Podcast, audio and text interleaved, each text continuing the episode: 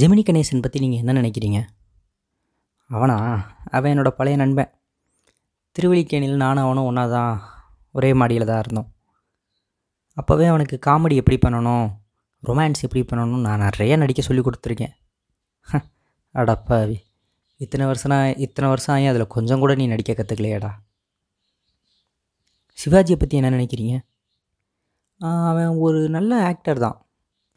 என்ன அவனை சுற்றி கொஞ்சம் காக்கா கூட்டங்கள் அதிகமாக இருக்குது அதை அவனுக்கு ஜால்ரா போட்டு ஜால்ரா போட்டே அவனை வேஸ்ட் ஆக்கிடுங்க அதுங்களெல்லாம் துரத்தி விட்டுட்டான்னா நல்லா வருவான். எம்ஜிஆர்? எம்ஜிஆர் இப்போ ஒரு ஹாஸ்பிட்டல் கட்டிக்கிட்டு இருக்கறதா நான் கேள்விப்பட்டேன். எந்த அளவுக்கு உண்மைன்னு தெரியலை. நடிக்கிறதை விட்டுட்டு அவர் வேணும்னா ஹாஸ்பிட்டலில் கம்பவுண்டர் வேலைக்கு வேணால் போகலாம் அது வேணால் அவருக்கு செட் ஆகும். தமிழ் சினிமாவோட மூன்று பெரிய நட்சத்திரங்களை பற்றி சந்திரபாபு போதையில் ஒரு இன்டர்வியூ கொடுத்துருந்தார். அதுதான் இது.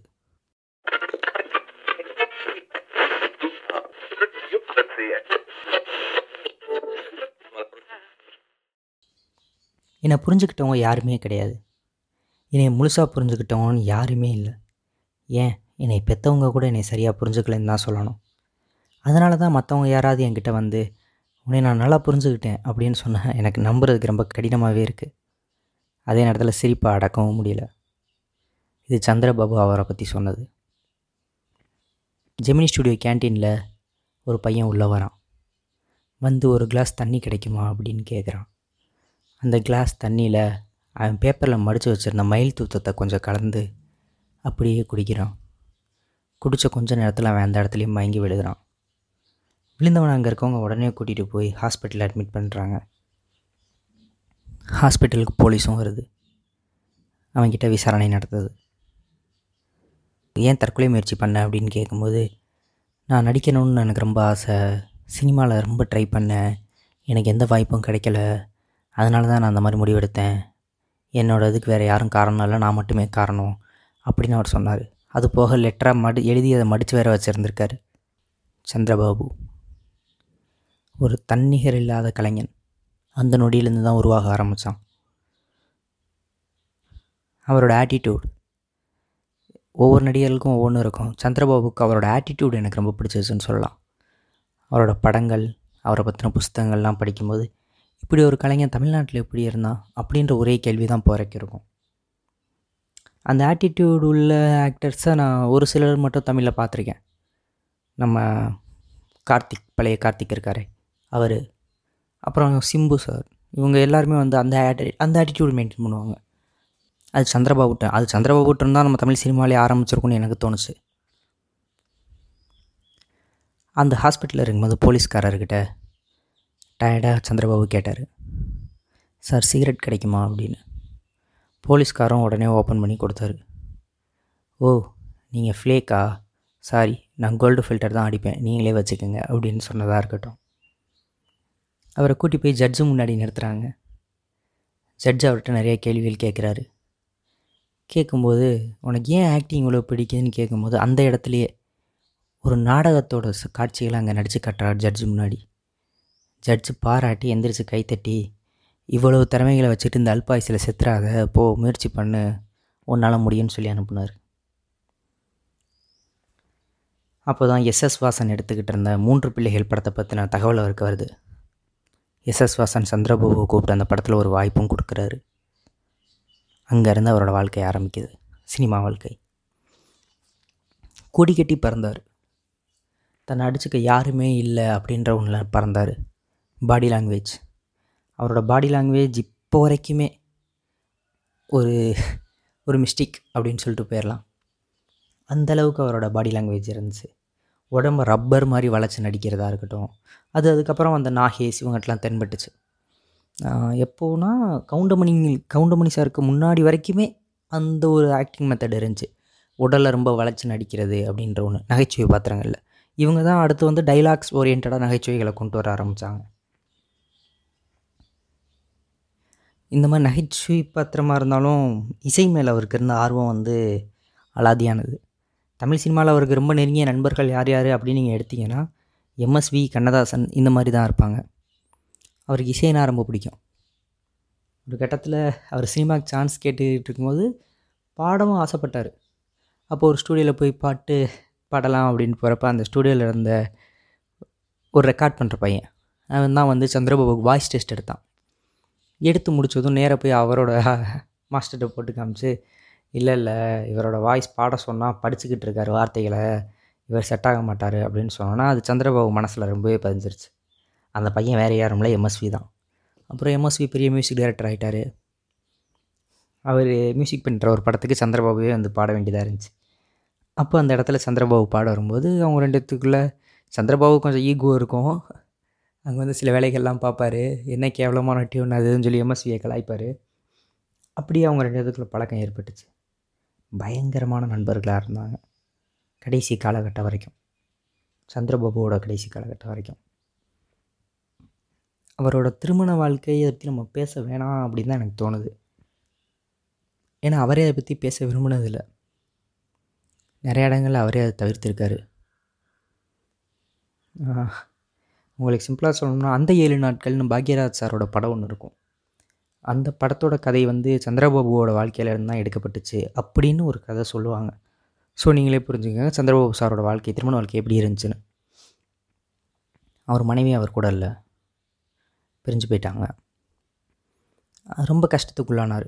ரொம்ப மன கஷ்டத்துக்குள்ளாகி குடிப்பழக்கம். இருபத்தி நாலு மணி நேரமும் குடி. ஷூட்டிங் இருந்தால் அன்னைக்கு மட்டும் கிடையாது. மற்றபடி வீட்டுக்கு வந்துட்டால் குடி குடி குடி தான் எப்போவுமே குடிச்சிக்கிட்டே இருந்தார். சோகம்னாலும் இவர் எம்எஸ்வி தான் சொல்லுவார் என் நண்பன் சந்திரபாபு இருக்கான். சந்தோஷமாக இருந்தால் குடிப்பான். சோகமாக இருந்தால் குடிப்பான். எதுவுமே இல்லை. வெறுமையாக இருந்தால் அப்பவும் குடிப்பான். ஆனால் குடிச்சிட்டு அந்த குடிக்கு மரியாதையே கொடுக்க மாட்டான். குடித்தா போதையில் ஏதாவது பண்ணணும்ல. எதுவுமே பண்ணாமல் அப்படியே உட்காந்துருப்பான் எதையோ பார்த்துக்கிட்டு ஏதோ ஒன்று யோசிச்சுக்கிட்டு அப்படியே இருப்பான். அவன் மனசுக்குள்ளே என்ன தான் ஓடுதுன்னு யாருக்குமே தெரியாது அப்படின்னு சொல்லுவாங்க. அப்படிப்பட்ட ஒருத்தர் சந்திரபாபு. கண்ணதாசன் ஒரு படம் தயாரிக்கிறதா இருந்துச்சு. படத்தோட பேர் கவலை இல்லாத மனிதன்.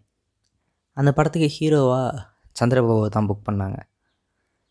அது கவலை இல்லாத மனிதன் பேர் வச்சதுனாலே என்னமோ சந்திரபாபு அப்படி தான் தன்னோட கவலையை வெளியே காட்டிக்க மாட்டார். ஷூட்டிங்க்கு வரவே மாட்டார். ஆள் அனுப்பி போய் ஷூட்டிங்க்கு ஆள் கூட்டிகிட்டு வருவாங்க சந்திரபாபுவை. சில நாட்கள் அப்படி வரும். சில நாட்கள் கண்ணதாசனே வீட்டுக்கு போய் சந்திரபாபுவை கூப்பிட போவார். பார்த்தா அங்கே வெறும் பெட்டு மட்டும் இருக்கும். தலகாணியை போ தலகாணியெல்லாம் உருவம் மாதிரி வச்சு பூரி புத்தி ஆள் எஸ்கேப் ஆகிருப்பார் சந்திரபாபு. சில நாட்கள் சந்திரபாபு எழுப்பி கூட்டி போய் பாத்ரூமுக்குள்ளே விட்டு குளிச்சுட்டு கிளம்பு அப்படின்னு சொன்னால் உள்ளே பெஞ்சு போட்டு அங்கேயே படுத்துங்க ஆரம்பிச்சிருவார். கதவை உடச்சி தான் சந்திரபாபு வெளியே கூட்டிகிட்டு வரணும். ஒரு மாதிரியான கை தான் சந்திரபாபு. அந்த கவலை இல்லாத மனிதன் ஷூட்டிங் அப்போது பட்டுக்கோட்டை இறந்துட்டார். அது மிகப்பெரிய ஒரு இழப்பாக இருந்துச்சு கண்ணதாசனுக்கு. கண்ணதாசன் அங்கே போக வேண்டியதாக இருந்துச்சு. அந்த நேரத்தில் சந்திரபாபுக்கும் எம்எஸ்விக்கும் என்ன ஆறுதல் சொல்கிறதுன்னு தெரியல. ஏன்னா அவங்களுக்கும் அது பெரிய ஒரு வழி தான் பட்டுக்கோட்டையோட இறப்பு. இருந்தாலும் கண்ணதாசனுக்கு என்ன ஆறுதல் சொல்லிட முடியும் அப்படின்னு யோசித்தாங்க அந்த நேரத்தில் தான் ஒரு பாட்டு ஒன்று ரெடி பண்ணாங்க. பிறக்கும் போதும் அழுகின்றான் இறக்கும் போதும் அழுகின்றான் அப்படின்னு. அந்த பாடல் இப்போ நீங்கள் கேட்டாலும் சரி இந்த ஆடியோ கேட்டுக்கிட்டு இருக்கீங்கன்னா அப்படியே பாஸ் பண்ணிவிட்டு யூடியூப்பில் தேடி பாருங்கள் பிறக்கும் போதும் அழுகின்றான் இறக்கும் போதும் அழுகின்றான். ஒரு பெஸ்ட்டு சாங் ஒண்டர்ஃபுல்லான ஒரு சாங் அது. அந்த பாடல் அந்த ஒரு மூமெண்ட்டில் தான் உருவாகுது. அதுக்கப்புறம் எங்கே ஸ்டேஜுக்கு போனாலும் அந்த பாடலை பாடி காட்டாமல் இருக்கவே மாட்டார் சந்திரபாபு. எவ்வளோ ஒரு டிப்ரெஷனில் இருந்தாலும் இப்போ நமக்கு இப்படி யுவனோட ஒரு நாளில் வாழ்க்கை இங்கே. அந்த பாட்டு வந்து ஒரு மோட்டிவேஷ்னல் சாங் அப்படின்னு சொல்லுவோம்ல. அந்த மாதிரியான ஒரு மோட்டிவேஷ்னல் சாங் அந்த காலத்தில் பார்க்கப்பட்ட ஒரு பாடல் அது. இவர் சச்சு மேடம் ஜெயலலிதா ஜெயலலிதா மேடம் இவங்க ரெண்டு பேருமே வந்து ரொம்ப ரொம்ப பாசமாக இருந்த ஒருத்தர் தான் சந்திரபாபு. அவங்க ரெண்டு பேர் மேலுமே ரொம்ப பாசமாக இருந்தார். சச்சு வந்து ஒரு தங்கச்சியாகவே பார்க்கப்பட்டாங்க. ஜெயலலிதா வந்து சின்ன வயசுலேருந்து இவர் அங்கிள் அங்கிள் அப்படின்னு கூப்பிட்டு வளர்ந்தவங்க. இவர் எம்ஜிஆர் கிட்ட ஒரு கட்டத்தில் வாய்ப்பு தேடி போயிருந்தார் சினிமாவுக்கு தேடிக்கிட்டு இருக்கும்போது. ஓகே வாய்ப்பு இருந்தால் சொல்கிறேன் அப்படின்னு சொல்லி எம்ஜிஆர் கூட கொஞ்சம் ஒரு படங்களில் நடிக்க ஆரம்பித்தார் அப்போவுமே இவர் இருக்க இடம் ரொம்ப கலகலப்பாக எல்லாரையும் சிரிக்க வச்சுக்கிட்டு இருக்கும்போது எம்ஜிஆர் மட்டும் அங்கே வந்து உட்காரவே மாட்டார் பேசவே மாட்டார். என்ன அப்படின்னு கேட்கும்போது அப்போ தான் எம்ஜிஆரை பற்றி அங்கே இருக்கவங்க சொல்கிறாங்க இல்லை அவர் வந்து வந்து உக்காந்தாருன்னா நீங்கள் சொல்கிற சு ஜோக்குக்கு அவர் சிரிக்கணும். அவர் சிரிச்சிட்டாருன்னா அந்த இடத்துல நீங்கள் ஹீரோ ஆயிடுவீங்க. அதை எப்போவுமே எம்ஜிஆர் விரும்ப மாட்டார். அவர் இருக்க இடத்துல அவர் தான் கதாநாயகனாக இருக்கணும் அப்படின்னு ஆசைப்படுவார் அப்படின்னு சொல்கிறாங்க இது அவர் மேலே ஒரு பெரிய வெறுப்பு வெறுப்பையே கொண்டு வருது சந்திரபாபுவுக்கு.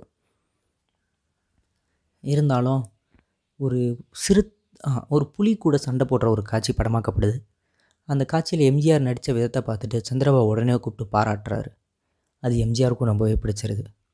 அவங்களோட நட்பு அப்படியே அங்கேருந்து டேக் ஆஃப் ஆகுது. ரொம்ப நல்லா நண்பர்களாக இருக்காங்க. ஒரு படத்துலலாம் எம்ஜிஆர் வந்து பெண் வேஷம் போடுவார். பெண் வேஷம் போடும்போது அந்த படத்தில் சந்திரபாபு நடிக்கிறதுனால நான் சந்திரபாபு பார்க்கவே மாட்டேன் அவனை யாரும் அந்த பக்கமே விடாதீங்க அப்படின்னு உள்ளே போய் ஒளிஞ்சுக்கிட்டாரு. காரணம் துரத்தி துரத்தி டீஸ் பண்ணுவார் சந்திரபாபு. சந்திரபாபு இவர் இருக்க ரூமுக்கு எம்ஜிஆர் இருக்க ரூமுக்கு மேலே ஏறி சந்திரபாபு உள்ளே குதிக்க ட்ரை பண்ணி மை டியர் லவ் எம்ஜிஆர் இங்கே பாரு என்னை லவ் பண்ணு அப்படின்னு சொல்லி பின்னாடியே சுற்றிருக்காரு அந்த லேடி கேட்புக்காக நோ நோ நோன்ட்டு எம்ஜிஆரும் நடித்து விளாண்டுருக்கார் அவர் கூட. ஸோ அந்த அளவுக்கான நண்பர்கள் தான். சந்திரபாபுவோட இறப்புக்கு வருத்தம் கூட தெரிவிக்காத ஒரு நண்பர் அவங்களோட கடைசி காலகட்டத்தில். அவங்களுக்குள்ள பல பல பிரச்சனைகள் ஏற்பட்டுச்சு. அதான் சந்திர கண்ணதாசன் சொல்லியிருப்பார் ஒரு சரியான கலைஞன் தன்னோட நடவடிக்கையாலேயே அவன் நாசமாக போனான் அப்படின்னா அதுக்கு ஒரே ஆள் சந்திரபாபு தான் உதாரணம் அப்படின்னு சொல்லுவார். சொன்னேன் கவலை இல்லாத மனிதன். அந்த படம் பாதியிலேயே பிரச்சனையாச்சுன்னு நினைக்கிறேன். ஐ திங்க் சரியாக தெரில. ம் படம் ஃப்ளாப் எஸ் படம் ரிலீஸ் ஆகி படம் ஃப்ளாப் அதுக்கும் அவர் சொல்கிறது தான் சொல்லுவார். என்னோடய காசெல்லாம் வீணாக போனது காரணம் சந்திரபாபு தான் அப்படின்னு சொல்லுவார். இப்படி பல பேரோட பல பேர்கிட்டருந்து கெட்ட பேரை தான் சந்திரபாபு சம்பாரிச்சுக்கிட்டாருன்னு சொல்லலாம். அதே நேரத்தில் அவரோட ஆக்டிங்கை யாருமே குறைச்சி மதிப்பிடவே முடியாது. அப்படிப்பட்ட ஒரு தேர்ந்த கலைஞர் அதே மாதிரி அவரோட தைரியம். அப்படி ஒரு தைரியம் இருக்கும் அவர்கிட்ட. ஆயிரத்தி தொள்ளாயிரத்தி அறுபத்தஞ்சில் இந்தியா பாகிஸ்தான் போர் நடந்து முடிஞ்ச காலகட்டம். அப்போது நம்ம தமிழ்லேருந்து நடிகர்கள் நடிகைகள் இசைக்குழு எல்லாமே கிளம்பி அங்கே பார்டருக்கு போயிருந்தாங்க. போயிட்டு அங்கே இருக்க ஆர்மி ஆட்களை வந்து கொஞ்சம் என்கரேஜ் பண்ணுற மாதிரி கலை நிகழ்ச்சிகள் நடத்தலாம் அப்படின்னு போயிருந்தாங்க. போயிருக்கும்போது நிகழ்ச்சி நடத்திக்கிட்டு இருக்காங்க. ஆர்மி ஆட்களை தவிர்த்து அந்த ஊர் லோக்கல் மக்களும் உள்ளே வர ஆரம்பிச்சிட்டாங்க நிகழ்ச்சிகளை பார்க்க. வந்தவங்க எல்லாரும் சத்தம் போட ஆரம்பிச்சிட்டாங்க. என்னது இது? எங்கள் மொழி பாட்டை பாடுங்க? ஹிந்தி பாட்டு பாடு ஹிந்தி பாட்டு பாடுன்னு கத்துனோடனே நம்ம இசைக்குழுக்களாக இருக்கட்டும் எல்லாருக்கும் என்ன பண்ணுறதுனே தெரியல. எல்லாம் ரொம்ப ஸ்டன் ஆகிட்டாங்க அப்போது கீழே இருந்த சந்திரபாபு திருத்துன்னு மேடைக்கு ஓடி இருக்கார் ஓடி மைக்கை வாங்கி இந்த நிகழ்ச்சி ஆர்கனைஸ் பண்ணவர் யார்? இப்போ உடனே இங்கே வரணும்னு இங்கிலீஷில் சொல்லியிருக்காரு. சொன்ன உடனே அந்த கர்னல் ஜெனரலும் வந்திருக்காரு. கவர்னர் ஜெனரல் ஐ திங்க் அவர் வராரு வந்த உடனே கேட்குறாங்க நீங்கள் யாரும் எனக்கு காசு கொடுத்து இங்கே வாங்கன்னு எங்களை கூப்பிடலை. நாங்கள் ஆசைப்பட்டு இங்கே வந்தோம். உங்களை கலை நிகழ்ச்சி கொஞ்சம் ஜாலி பண்ணலாம் அப்படின்ற ஒரு பேரில். சரிங்களா? பொதுமக்கள் யாரும் இங்கே உள்ளே வரக்கூடாது. ஆனால் பொதுமக்களும் வந்தாங்க. நாங்கள் எதுவும் இங்கே யாரையும் டிஸ்டர்ப் பண்ணல. நாங்கள் பாட்டு பாட போகிறோம் எங்கள் தமிழில் தான் நாங்கள் பாடுவோம். எனக்குள்ளே குள்ளமாக ஒரு மனிதர் இருக்கார். அவர் பேர் எம்எஸ்வி இந்தியாவோட தலை சிறந்த இசையமைப்பாளர். இந்த அங்கே நிற்கிறாரே அவர் பேர் சிவாஜி கணேசன். வேர்ல்டில் இருக்க சிறந்த நடிகர்கள் எடுத்திங்கன்னா அதில் அவரும் ஒருத்தன். நான் சந்திரபாபு. போய் உங்கள் ஹிந்தியில் இருக்க காமெடி ஆக்டர்ஸ்ட்டை கேட்டு பாருங்கள் சந்திரபாபு நான் யாருன்னு தெரியும். எப்படிப்பட்ட நடிகர்னு தெரியும். அப்படின்னு அவர் சொன்னதை கேட்டோன்னா அந்த மொத்த கூட்டமும் அமைதியாகுது. இவர் சொன்னதை ஃபுல்லாக அந்த கவர்னர் ஜெனரல் அவங்க லாங்குவேஜில் மொழிபெயர்ப்பு பண்ணி அங்கே சொல்கிறாரு இப்போது நாங்கள் இங்கே தமிழில் தான் நிகழ்ச்சி நடத்த போகிறோம் இது மு- நிகழ்ச்சி முடிய போகிற நேரங்களில் கொஞ்சம் உங்களுக்காக ஹிந்தி பாடல்கள் போட சொல்கிறோம் பத்மினியோட நடனம் இருக்கும். இதெல்லாம் அமைதியாக உட்காந்து பார்க்குறவங்க பார்க்கலாம் இல்லைனா கிளம்பி போய்கிட்டே இருங்க. அப்படின்னு சந்திரபாபு சொன்ன உடனே மொத்த இடமும் அமைதியாகுது. அந்த இடத்துல பிறக்கும் பிறக்கும்போது மழுகின்றான் இறக்கும்போது மழுகின்றான் பாடலில் சந்திரபாபு பாடுறாரு. அந்த பாடல் ஒவ்வொரு வரைக்கும் அவர் மொழிபெயர்த்து அந்த கவர்னர் ஜெனரல் அங்கே சொல்கிறாரு எத் அத்தனை ஆர்மி மேன்ஸுக்கும் கண்ணில் கண்ணீர் வருது. அப்படிப்பட்ட ஒரு நிகழ்வு. சந்திரபாபு அப்படிப்பட்ட தைரியமானவர். அத்தனை பேர் முன்னாடி பேசக்கூடியவர்.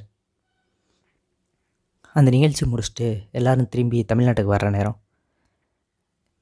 அந்த அந்த டயத்தில் ஜனாதிபதியாக இருந்த டாக்டர் ராதாகிருஷ்ணனை சந்திக்கிறதுக்காக எல்லோரும் போகிறாங்க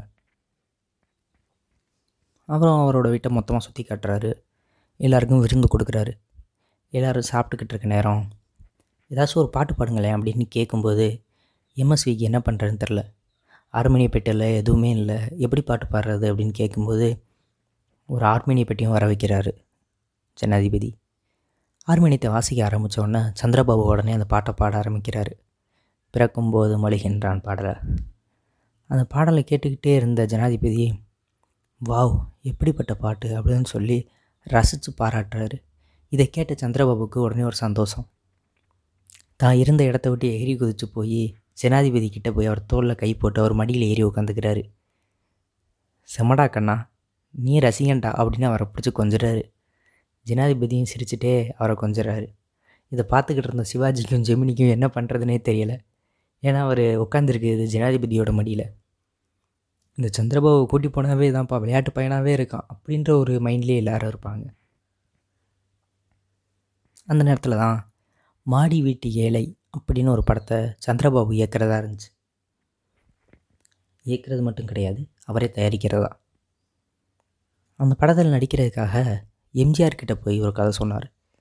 எம்ஜிஆருக்கு கதை ரொம்ப பிடிச்சிருச்சு. ஏன்னா எம்ஜிஆர் ஒரு நண்பனாக தானே இருந்தார். கதை ரொம்ப பிடிச்சிருச்சு. எம்ஜிஆரும் நடிக்க ஒத்துக்கிட்டார். ஆனால் ஷூட்டிங்க்கு வரலை. இவர் கூட கோ ப்ரொடியூசர்ஸாக ரெண்டு பேர் சேர்ந்தாங்க. அவங்க ரெண்டு பேரும் எட்டு பத்து படங்கள் கமிட் ஆனதுனால இந்த படத்துக்கு ஃபண்டு கொடுக்க முடியாமல் போச்சு. கஷ்டப்பட்டு கடன் கடன்லாம் வாங்கி எம்ஜிஆரை வச்சு பாதி படம் எடுத்தார். மீதி படத்துக்கு எம்ஜிஆர் கால் ஷீட் கொடுக்கவே இல்லை. அல அலன்னு அழைகிறாரு கால் ஷீட் கிடைக்கல. அதை அவர் ஒரு பத்திரிக்கையில் எழுதியிருப்பார். நான் தான் அந்த படத்துக்கு ப்ரொடியூசர் நான் தான் அந்த படத்துக்கு டேரக்டர் நான் தான் அந்த படத்துக்கு காமெடியன் நான் தான் அந்த படத்துக்கு கதை நான் தான் திரைக்கதை நான் தான் வசனம். இத்தனையும் நான் தான். அதனால் ஒரு திமிர் எனக்கு இருந்துச்சு. எம்ஜிஆர்ட்டு கால் சீட் வாங்குறதுக்காக நான் ஒரு நாள் போயிருந்தேன். போயிருக்கும்போது என்னை பார்த்த எம்ஜிஆர் என்கிட்ட பேசாமல் ஒரு ரெண்டு மூணு பேரை வர சொல்லி அவங்ககிட்ட பேசிக்கிட்டே இருந்தார். நான் அங்கேயே நின்றுக்கிட்டு இருந்தேன். நேரம் போய்கிட்டே இருந்துச்சு. ஒரு மணி நேரம் ரெண்டு மணி நேரம் மூணு மணி நேரம் ஒரே இடத்துல நீ நின்றுக்கிட்டே இருந்தேன் எம்ஜிஆர் என்னை பார்த்தாரு ஒரு சேர் போட்டு கூட நீ உட்கார சொல்லலை. நீ நிற்க வச்சுக்கிட்டே இருந்தார். எனக்குள்ளே இருந்த ஒரு ஈகோ வெளியே வர ஆரம்பிச்சிச்சு இருந்தாலும் கட்டுப்படுத்திட்டு அமைதியாக நின்றுக்கிட்டு இருந்தேன். அப்போ எம்ஜிஆர் கூப்பிட்டு கேட்டப்ப கால் சீட் விஷயம்லாம் நான் பார்க்க மாட்டேன். எங்கள் அண்ணன் தான் பார்ப்பார். போய் அங்கே பாருங்கள் அப்படின்னு சொன்னார். அப்போ தான் எனக்கு புரிஞ்சு டேரக்டர் மியூசிக் டே டேரக்டர் லிரிக்ஸிஸ்ட் இது மட்டும் நான் கிடையாது. வா. இது மட்டும் நான் கிடையாது. எல்லா வேலைகளையும் நான் தான் பார்க்கணும் அப்படின்றது எனக்கு புரிஞ்சு இந்த மாதிரி இப்போ கால் சீட் விஷயங்களையும் நீ தான் பார்க்கணும். போ அலை அப்படின்னு என்னை எம்ஜிஆர் அசிங்கப்படுத்துன மாதிரி எனக்கு ஃபீல் ஆச்சு. நான் போனேன். எம்ஜிஆரோட அண்ணனை பார்க்க போனேன். போய் பார்க்கும்போது அவர் எனக்கு மரியாதை கொடுக்கல. என்னை ரொம்ப கேவலமாக தான் நடத்தினார். என்னால் அதுக்கு மேலே அந்த இடத்துல பொறுத்துக்கிட்டு இருக்க முடியல. படம் நஷ்டமான ஆகிட்டு போதோ இனிமேல் படமே எடுக்கலைனாலும் பரவாயில்லன்னு சொல்லி அவங்க அண்ணன் பேசின வார்த்தைகளுக்கு நானும் மறு வார்த்தைகள் பேச ஆரம்பித்தேன். சுற்றி இருக்கவங்களும் அது எம்ஜிஆரோட அண்ணன் அப்படின்னு சொன்னாங்க. இருந்துட்டு போட்டும் எவனாக இருந்தால் எனக்கு என்னன்னு சொல்லி நான் பேசினேன். அந்த மொமெண்ட் தான். எம்ஜிஆருக்கு எனக்கு மொத்தமாக முறிஞ்சுக்கிட்ட தரணும் அப்படின்னு சந்திரபாபு விவரிச்சிருப்பார். தன்னோட தன்மானத்தை எந்த ஒரு இடத்துலையும் விட்டு கொடுக்காமல் இருக்கணும் அப்படின்னு நினச்ச ஒரு நடிகை எங்கே போனாலுமே. அதிலே மெயின்டைன் பண்ணார். அது அவருக்கு நிறைய இடத்துல கஷ்டமும் கொடுத்துச்சு. இவருக்கு ஏன் எம்ஜிஆர் அப்படி பண்ணார் சந்திரபாபு கிட்ட அப்படின்னு கேட்டிங்கன்னா அதுக்கு முன்னாடி ஜெயலலிதா எம்ஜிஆர் சந்திரபாபு மூணு பேர் படம் நடித்தாங்க அந்த பட ஷூட்டிங் அப்போவே ஜெயலலிதா வந்து ரொம்ப பாசத்தோட ரொம்ப இதாக சந்திரபாபுகிட்ட பழகிறது எம்ஜிஆருக்கு பிடிக்கல. அவர் இந்த மாதிரி ஷூட்டிங்லாம் நடக்க விடாமல் நிறுத்திலாம் வச்சுருக்காரு. இவருக்கு சொல்லி புரிய வைக்க முடியல. ஏன்னா ஒரு அங்கிள் ஜெயலலிதாவோட ஒரு அங்கிள் ஃபேமிலி ஃப்ரெண்ட்ஸ் அது வந்து எம்ஜிஆருக்கு புரியலை. ஸோ அதனால் அவங்களுக்குள்ள மனக்கசப்பு. அது மாடி வீட்டு ஏழையில் பிரச்சனையாகி ரெண்டு பேரும் ஒரேடியாக பிரிஞ்சாங்க. அதுக்கப்புறம் பல பத்திரிகை பேட்டிகளில் எம்ஜிஆரை பற்றி கேட்ட எந்த கேள்விகளுக்காக இருந்தாலும் டக்கு டக்கு டக்குன்னு அவருக்கு மனசு தோன்ற பதில்களை சொல்ல ஆரம்பித்தார் சந்திரபாபு. ஒரு நாள் இவரோட நண்பர் சந்திரபாபுவோட நண்பர் ஒருத்தர் அவர் வீட்டுக்கு வராரு. இந்த மாதிரி என் ஃப்ரெண்டு ஒருத்தன் உனக்கு ஃபேனாக இருக்கானா? உன்னை பார்க்கணுன்னு ஆசைப்பட்றான் வர சொல்லவா அப்படின்னு கேட்குறாரு. ஓகே அப்படின்றாரு சந்திரபாபு. அவர் வீட்டில் இருந்தாலும் கோட் சூட் ஒரு கிளாஸில் ஒயின் விஸ்கி இந்த மாதிரி தான் இருப்பார் தலைவன். சரி ஓகேன்ட்டு அப்போ ஒரு ஃபேன் ஒருத்தர் வரார் அந்த ஃபேனோட பேர் சீனிவாசன். வந்து சந்திரபாபு அந்த டயத்தெல்லாம் வந்து கடனாகி அவர் கஷ்டப்பட்டு கட்டிக்கிட்டு இருந்த ஒரு வீட்டை வந்து விற்றார் அது வந்து மிகப்பெரிய மன கஷ்டத்துக்கு அவர் தள்ளுச்சு. ஏன்னா அவர் படத்துக்காக மாடி வீட்டு இலைக்காக வாங்கின கடனுக்காக அவர் வீட்டை விற்க வேண்டிய நிலைமை ஏற்பட்டுச்சு. இந்த மாதிரி டயத்தில் அவர் ஃபேன் ஒருத்தர் வராரு. அவர் பேர் சீனிவாசன். இவரை பார்த்தோன்னே நேராக வந்து காலில் விழுந்து அண்ணா அண்ணான்னு சொல்லி அழுகும்போது சந்திரபாபாவை தூக்கி விட்டு அசிங்கமாக அழுகாதரா வாடா உட்கார்றா குடிக்கிறியா? அப்படின்னு சொல்லி குடித்து இந்த மாதிரி என்ஜாய் பண்ணியிருக்காரு. அப்போ சீனிவாசன் வந்து சந்திரபாபு கூட பழக்கம் ஏற்பட்டு நண்பன் ஆனார் கொஞ்ச காலம் கழித்து அந்த சீனிவாசன் தான் தேங்காய் சீனிவாசனாக தமிழ் சினிமாவில் கொடி கட்டி பிறந்தார். அப்போ சந்திரபாபு ஃபார்மில் இல்லை. அந்த சீனிவாசன் வீட்டு விசேஷத்துக்கு சந்திரபாபு போயிருந்தார் வீடு பால் அப்போது எப்படி சொல்கிறதுனா உடல் எடையெல்லாம் ரொம்ப மெலிஞ்சு போய் தன்னை பார்த்துக்க ஆள் இல்லாமல் குடி மட்டுமே தன்னோட வாழ்க்கையாக இருந்து தன்னோட கடைசி காலகட்டத்துக்கு போய்கிட்டு இருந்தாருன்னு சொல்லலாம். அப்போ வந்து கேட்ட கண்ணன் சீனிவாசனை வந்து சந்திரபாபுட்ட இன்ட்ரடியூஸ் பண்ணி வச்சுரு பேர் கண்ணன். அவர்கிட்ட கேட்கும்போது என்ன இப்படி இருக்கீங்க? அப்படின்னு அவர் கேட்கும்போது எனக்கு டெய்லி சோறு போடுறது சீனிவாசன் தான் போடுறேன் என் தம்பி அப்படின்னு சொல்லி சந்திரபாபு சொல்லியிருக்காரு. அப்புறம் இந்த காரில் ஏறி போங்கண்ணா இந்த காரில் நீங்கள் கேட்குற சரக்குலாம் இருக்குது சாப்பாட்டெலாம் இருக்குது நீங்கள் வீட்டுக்கு போங்கண்ணா அப்படின்னு சீனி தேங்காய் சீனிவாசன் சொல்லும்போது நீ நல்லா இருப்படா எனக்கு இன்னொரு பாட்டில் மட்டும் வாங்கி கொடுறா. நான் குடிக்கணும்டா அப்படின்னு சொல்லியிருக்காரு. அவருக்கு அந்தளவு கஷ்டங்கள் இருந்துச்சா அப்படின்னு கேட்டால் இருந்திருக்கலாம். அதையும் தாண்டி அவர் குடிக்கு அடிமையாயிட்டாருன்னு சொல்லலாம். ஒரு மகா கலைஞனை குடி வந்து என்ன பண்ணும் அப்படின்றதுக்கு அவர் ஒரு பெரிய எடுத்துக்காட்டு. ஜெயகாந்தனும் எழுதியிருப்பார். தமிழ் சினிமான்ற ஒன்று முழுங்கிருச்சு. சந்திரபாபு முழுங்கிருச்சு. அவரோட மொத்த திறமையும் தமிழ் சினிமா கொடுக்கணும்னு நினச்சாரு. ஆனால் அது கொடுத்த போதையை அவரால் தாங்க முடியல. அவரோட எல்லாமே நடவடிக்கைகள் எல்லாமே மாற ஆரம்பிச்சிச்சு அப்படின்னு சொல்லுவார். அந்த மாதிரி மொத்தமாகவே மாறிட்டார். ஜெயகாந்தன் வந்து ஒரு நல்ல நண்பனாக இருந்தார். கொஞ்ச காலம். அதான் சொன்னேன் நண்பர்களுக்குள்ளே முறிவு ஏற்படும் அப்படின்னு. அந்த மாதிரி சந்திரபாபு கூட யார் நட்பாக இருந்தாலும் அவங்களுக்குள்ள ஃபுல்லாக முறிவு தான். எம்எஸ்வியை தவிர்த்து. கடைசி காலகட்டத்தில் அவரை பார்த்துக்கிட்டது எம்எஸ்வி தேங்காய் சீனிவாசன் இவங்க தான் பார்த்துக்கிட்டாங்க. அவருக்கு குடிச்சு குடிச்சு மஞ்சக்காமலை வர ஆரம்பிச்சிருச்சு. ஹாஸ்பிட்டலில் அட்மிட் பண்ணியிருந்தாங்க. அங்கே இருக்கும்போதும் சும்மா இல்லை அந்த ஹாஸ்பிட்டலில் இருந்தவர் அதை எழுதியிருப்பார். அங்கே இருப்பார் சந்திரபாபு. வாழைப்பழம் எடுத்து சாப்பிடுவார். அவர் சாப்பிட்டு முடிச்சுட்டு தோலை தூக்கி யார் மூஞ்சிலேயாவது எறிவார். எங்களுக்கு கடுப்பாக இருக்கும் ஒவ்வொரு தடவையும் இப்படி அவர் பண்ணும்போது. நாங்கள் நேராக போய் கம்ப்ளைண்ட் பண்ணிட்டோம். டாக்டர்ஸ்கிட்ட அந்த மாதிரி என்ன அவர் வாழைப்பழத்தை உரிக்கிறாரு சாப்பிட்றாரு. தோலை தூக்கி எங்கள் மேலே யார் மேலே எறிகிறாரு. பா யாருன்னு கூட பார்க்க மாட்டேன். அவரோட பின்னாடி தூக்கி எறிகிறாரு அப்படின்னு சொன்னோன்னே அவங்கெல்லாம் வந்து சந்திரபாபுவை கண்டிச்சிருப்பாங்க போல். கொஞ்சம் காலம் கொஞ்ச நாள் போச்சு. அடுத்து சந்திரபாபு இளநீகளை வாங்கிட்டு வந்து குடிக்க ஆரம்பித்தார் நாங்கள் எல்லோரும் ஹாஸ்பிட்டலை விட்டு வெளியே ஓட ஆரம்பிச்சிட்டோம் அப்படின்னு அவர் எழுதியிருப்பார். இளநீர் குடிச்சிட்டு எங்கள் மேலே எரிஞ்சிருவார் அப்படின்ட்டு. ஸோ அந்தளவுக்கு அவர் இருந்த அவர் எவ்வளோ தான் முடியாமல் இருந்தாலும் எவ்வளோ தான் குடிக்க அடிமையாக இருந்தாலும் அவர் சந்திரபாபு சந்திரபாபுவாக தான் இருந்திருக்கார். தன்னோட நகைச்சுவையாக இருக்கட்டும் இந்த உலகத்தை அவர் பார்க்குற விதமாக இருக்கட்டும். என்னதான் அவரை நகைச்சுவை நடிகர் நீங்கள் சொன்னாலும் அவர் எழுதின தத்துவ பாடல் அளவுக்கு வேறு எதுவும் இல்லைன்னு நான் சொல்லுவேன். ஒரு நகைச்சுவை நடிகராக அந்த தத்துவ பாடல்களை எழுதுனது அப்படின்னு இருக்கும். நீங்கள் இப்போ சிம்பிளாக போயிட்டு சந்திரபாபுவோட சாங்ஸை கேட்டிங்கன்னா அப்படி இருக்கும் ஒவ்வொரு தத்துவ பாடலும். அவ்வளோ அழகான பாடல்கள். அதெல்லாம் சந்திரபாபு கொடுத்தாரு. மருத்துவமனை செலவுக்கு கூட ரொம்ப கஷ்டப்பட்டதாக அவர் எழுதியிருப்பார். பதினெட்டாயிரரூபா கட்ட வேண்டியது இருந்துச்சு. அடுத்த நாள் ஹாஸ்பிட்டலேருந்து நான் வெளியே போனோம்னா என்ன பண்ணுறதுன்னு தெரியாமல் இருந்தேன். ஏன்னா என்கிட்ட பத்து ரூபா கூட கிடையாது.